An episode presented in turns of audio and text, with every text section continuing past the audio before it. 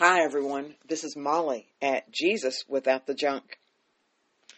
Today I want to talk about the election. Don't panic. God is in control. As God's children and Christ followers, we are not to worry about the outcome of the election of the seat of the presidency between Joe Biden and Donald Trump. Did you know that worrying is a sin? I didn't. But when I read the scripture years ago, when I was just a baby Christian, found in Matthew six, twenty-five through thirty, and meditated on it for a while, I knew somehow I had to do my part and try not to worry, even though looking at my life was cause enough for anyone to have worried. It took me several years of one-on-one practicing with the help of the Holy Spirit through real-life circumstances to realize that worrying never changed any of my outcomes. It only made my circumstances seem worse and caused me harm, sometimes physically, mentally.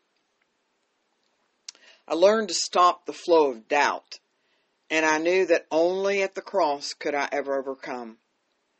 True character transformation of any of us and correct thinking can occur, which dispels doubt and worry, but it will take effort on your part. But I've learned that if I do my part, no matter what it is in life, God will always do his part. For example, yesterday when I learned what occurred in the election, it was Saturday.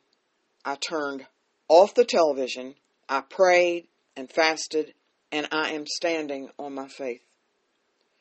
God has seen all of this election, since he is omnipresent, and will intervene with the truth. This process will take some time, but as long as I've done my part, knowing millions are doing their part, I can accept the outcome of the election, no matter what it is. That, my brothers and sisters, is the way through any storm. Is this walk of faith easy? No. Don't let anybody tell you any different. Do you want to scream and cry at times? Yes. Does it change anything? No. But it might release your pressure valve. So today, as we all go throughout this day, do not panic, but pray. God is in control. We have the God-given rights to defeat any enemy, whether for an election or in our own personal lives. Don't let doubt or fear or worry consume you. Do your part by faith and stand strong in the midst of this battle. Not one time has God let me down. Not once.